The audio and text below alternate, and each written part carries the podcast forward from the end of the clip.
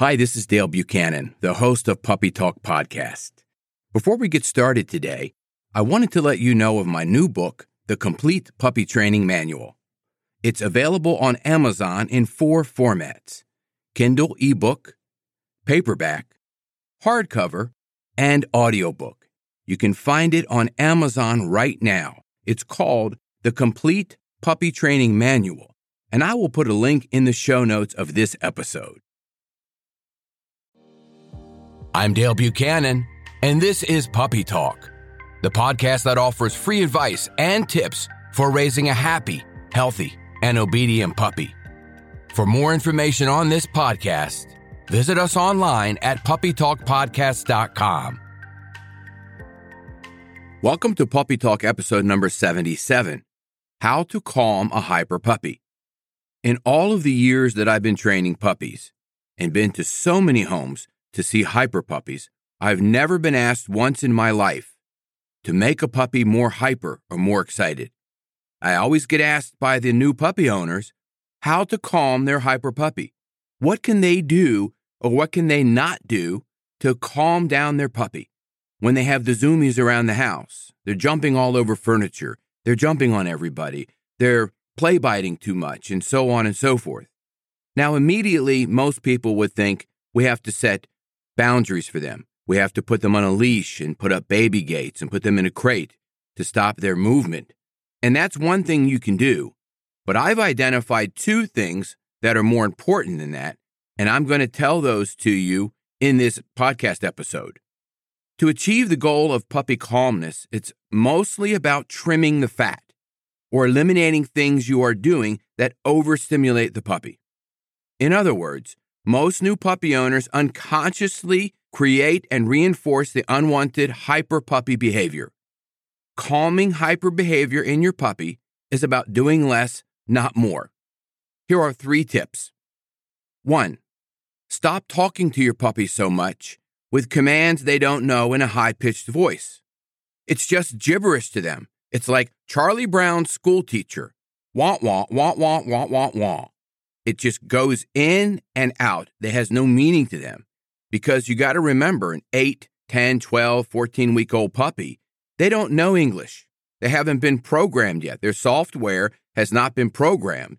And even if it has, it's only going to know a few words, maybe sit, down, stay, come, might know their name at this point.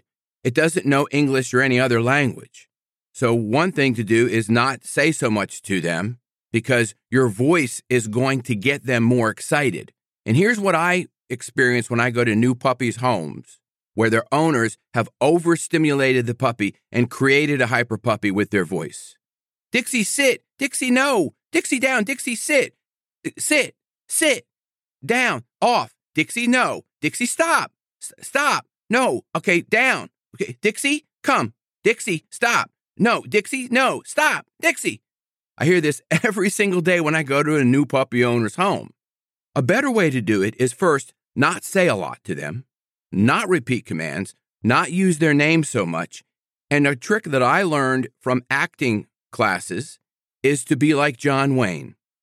In a hotel lobby in the 1970s, John Wayne gave Michael Caine one tip, and this was it talk low, talk slow, and don't say much.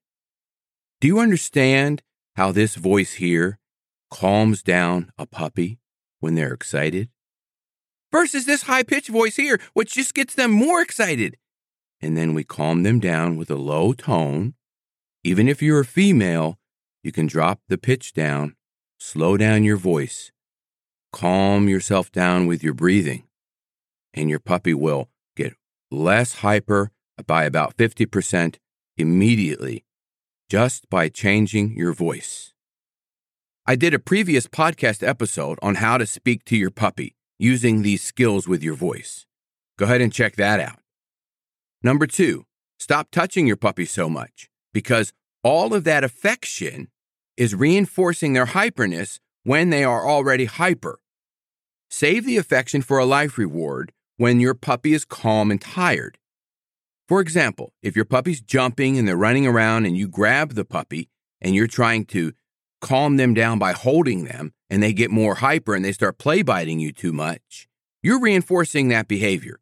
You're reinforcing that hyperness because they are getting affection and attention from you, just like they were with your voice. And that hyperness is being reinforced. So stop talking to your puppy so much. If you do, do a low tone.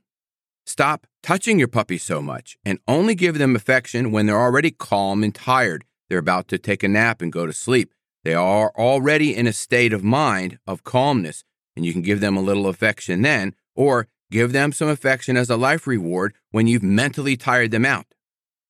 Tip number three ensure your puppy gets enough sleep, exercise, mental stimulation, and leash training, and is on a strict schedule for discipline.